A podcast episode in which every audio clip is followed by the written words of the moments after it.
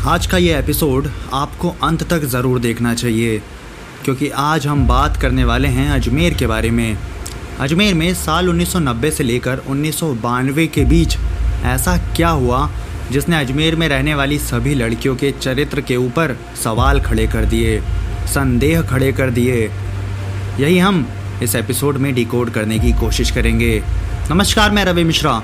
स्वागत करता हूँ आप सभी का और पॉडकास्ट विद रवि मिश्रा के एक और सुनहरे एपिसोड में।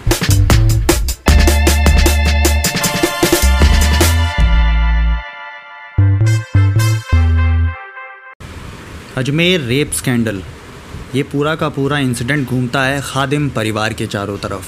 कौन है खादिम परिवार? ज़रा समझने की कोशिश करते हैं। ख्वाजा मोइनुद्दीन चिश्ती साहब की जो दरगाह है, अजमेर शरीफ दरगाह, उसकी देख रेख करते हैं खादिम परिवार। और ये परिवार बहुत ज़्यादा पावरफुल है। फिर चाहे पैसों के मामले में हो या फिर पॉलिटिक्स के मामले में। उस समय, साल उन्नीस सौ इक्यानवे बयानवे में जो यूथ कांग्रेस प्रेसिडेंट थे, जिनका नाम था फारूक चिश्ती साहब, वो भी इसी परिवार के थे। वाइस प्रेसिडेंट नाफिस चिश्ती, वो भी इसी परिवार के, और जॉइंट सेक्रेटरी अनवर चिश्ती इसी परिवार के। अब तीनों नामों को ज़रा याद रखिएगा, क्योंकि इस एपिसोड में इन नामों का बहुत बार ज़िक्र होगा, क्योंकि यही थे तीन मेन आरोपी इस इंसिडेंट के। आने वाले समय में क्या होता है कि एक दफ़ा फ़ारूक चिश्ती अपने गुर्गों के साथ एक गर्ल्स कॉलेज के बाहर खड़ा रहता है। अंदर से एक लड़की दौड़ती हुई, रोती हुई आती है। फ़ारूक चिश्ती उसे रोकता है और पूछता है, क्या हुआ? लड़की बताती है कि मेरे पास फ़ीस देने के लिए पैसे नहीं थे, जिस वजह से कॉलेज वालों ने मेरा एडमिट कार्ड रोक दिया। अगर मैंने पैसे नहीं दिए तो मेरा एक साल बर्बाद हो जाएगा। फ़ारूक चिश्ती इसको अपना मौका समझता है। उस लड़की को पैसे दे देता है। वो लड़की जाती है और फ़ीस भर देती है। उसे एडमिट कार्ड मिल जाता है। अगले दो से तीन दिन तक फ़ारूक चिश्ती उसके लड़के वहीं कॉलेज के बाहर इंतज़ार करते। वो लड़की आती, उससे बात करने की कोशिश करते। कुछ दिन तक यही चला। कुछ दिन बाद एक वैन लेकर फ़ारूक चिश्ती उसी कॉलेज के बाहर खड़ा था। लड़की बाहर आई। लड़की को घर ड्रॉप करने के बहाने फ़ारूक चिश्ती ने वैन में बिठा लिया और उसको अपने फार्म हाउस पर ले गया। वहाँ पर ले जाकर फ़ारूक चिश्ती ने उसके साथ रेप किया। सिर्फ़ फ़ारूक चिश्ती नहीं, उसके गुर्गों ने भी उसके साथ रेप किया।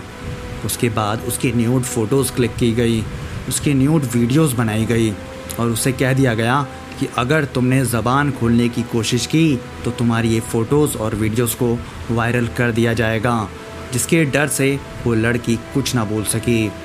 अगले कुछ दिन तक लगातार उसके साथ यही होता रहा। रोज़ उस लड़की को उसी फार्म हाउस पर बुलाया जाता। उसके साथ अश्लील कृत्य किए जाते और उसको वापस उसके घर पर छोड़ दिया जाता। अब कुछ दिन बाद क्या हुआ? फ़ारूक चिश्ती, नफीस चिश्ती और एक और नाम, अनवर चिश्ती, ने उस लड़की को कहा कि कल तुम अपनी दोस्त को भी लेकर आओगी। वो लड़की इस पर मना करती हैं, लेकिन इस पर उसे धमकाया जाता है। कि अगर तुमने ऐसा नहीं किया तो पूरे शहर में ये जो तुम्हारी फ़ोटोज़ हैं न्यूड, इसके बड़े बड़े बैनर पूरे शहर में लगा दिए जाएँगे। अपने शहर, अपने घर की बदनामी होता देख, वो लड़की मजबूर हो गई। अगले दिन वो अपनी दोस्त को लेकर आ गई। अब क्या करती लड़की? बेचारी मजबूर थी। ना करती तो अपने घर वालों की बदनामी कैसे सह पाती? अगले दिन उन दोनों लड़कियों के साथ रेप किया गया। और उन दोनों लड़कियों को ये कहा गया कि अब तुम दोनों और लड़कियों को लेकर आओगी और इसके साथ ही इस कांड की शुरुआत हुई। एक लड़की के रेप से शुरू हुआ। अजमेर रेप कांड 250 लड़कियों के रेप तक पहुँच चुका था। नौबत ऐसी आ गई थी कि लड़कियों की जो क्लिप्स थी, जो न्यूड फ़ोटोज़ थी, वो बाज़ार में बिकने लगे थे। इसके पीछे की कहानी भी मैं आपको बताता हूँ। दरअसल जो फारूक था, फारूक चिश्ती, उसका एक जानकार कलर लेबोरेटरी का मालिक था। तो उसकी मदद से उसने उन सभी फिल्म्स का नेगेटिव बनवाया और उन सभी फ़ोटोज़ को निकलवाया। अब लेबोरेटरी में काम करने वाले जो लोग थे, जो मज़दूर थे, उनका मन मचल गया। उन्होंने उन तस्वीरों को लीक कर दिया और उनको बाज़ार में बेच दिया। वीडियोज़ और फ़ोटोज़ वायरल होने के बाद बाज़ार में जिस जिस के हाथ में वो गया, वो सभी लोग उन लड़कियों को मैसेज करके ब्लैकमेल करने लगे कि तुम मेरे हिसाब से चलो, मैं जो तुमको कह रहा हूँ, तुम वो करो। वरना ये जो तुम्हारी फ़ोटोज़ ये आगे और वायरल होती रहेंगी। अब लड़कियाँ क्या करती? उनके पास कोई ऑप्शन ही नहीं था। उनको वो जो बोलते गए, वो उस तर्ज पर वो वो चीज़ करते गए। अब इस मामले का खुलासा कैसे हुआ? ये सब जानने के लिए आप भी ज़रूर बेताब होंगे। एक रिपोर्टर थे संतोष गुप्ता, जो कि उस समय दैनिक नवज्योति के लिए काम करते थे। तो संतोष उस दिन जो वहाँ के अनाज मंडी है, वहाँ पर घूम रहे थे। तो वहाँ पर उन्होंने एक जो है अनकॉमन चीज़ देखी। वहाँ पर एक रील खरीदने के लिए एक इंसान चार गुना ज़्यादा पैसे दे रहा था। अब संतोष को ये देखकर कुछ खटका कि भाई, ये नॉर्मल सी रील खरीदने के लिए ये इंसान इसके चार गुना ज़्यादा पैसे क्यों दे रहा है? संतोष ने तुरंत अपने दोस्त को कहा कि भाई, चल हम भी ये चेक करते हैं कि आखिर है क्या? तो संतोष ने भी वो रील खरीदी। जब उस रील को देखा तो उनकी आँखें फटी की फटी रह गई। क्योंकि उस रील में लड़कियों की न्यूड फ़ोटोज़ थी, न्यूड वीडियोस थी। संतोष ने जब ये सब चीज़ देखी तो उन्होंने तुरंत अपने चीफ एडिटर को इतला की। उस समय नवज्योति के जो चीफ एडिटर थे वो थे दीन बंधु साहब।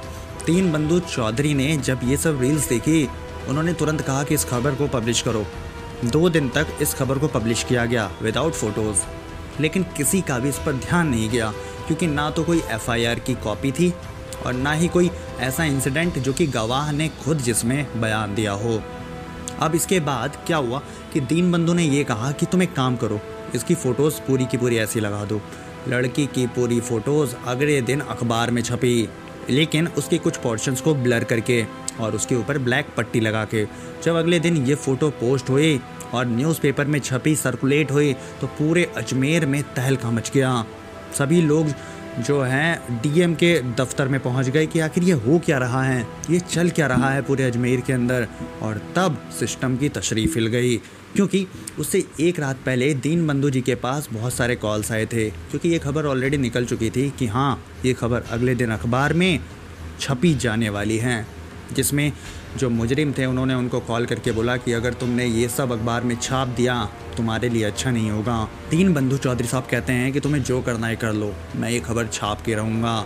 और उनके छापने का ही नतीजा था कि ये सब एक्सपोज हो पाया। ये पूरा का पूरा रेप स्कैंडल एक्सपोज हो पाया, जिसके अंदर 250 से ज़्यादा लड़कियाँ इन्वॉल्व थी छः सुसाइड हुए, और उन 250 लड़कियों के परिवार अलग से उस समय अजमेर में इतना ज़्यादा खौफ का माहौल था कि जो लड़कियों के परिवार वाले थे वो न्यूज़पेपर एजेंसी में महज इसलिए जाते थे ताकि अपनी लड़की की तस्वीर दिखा सकें।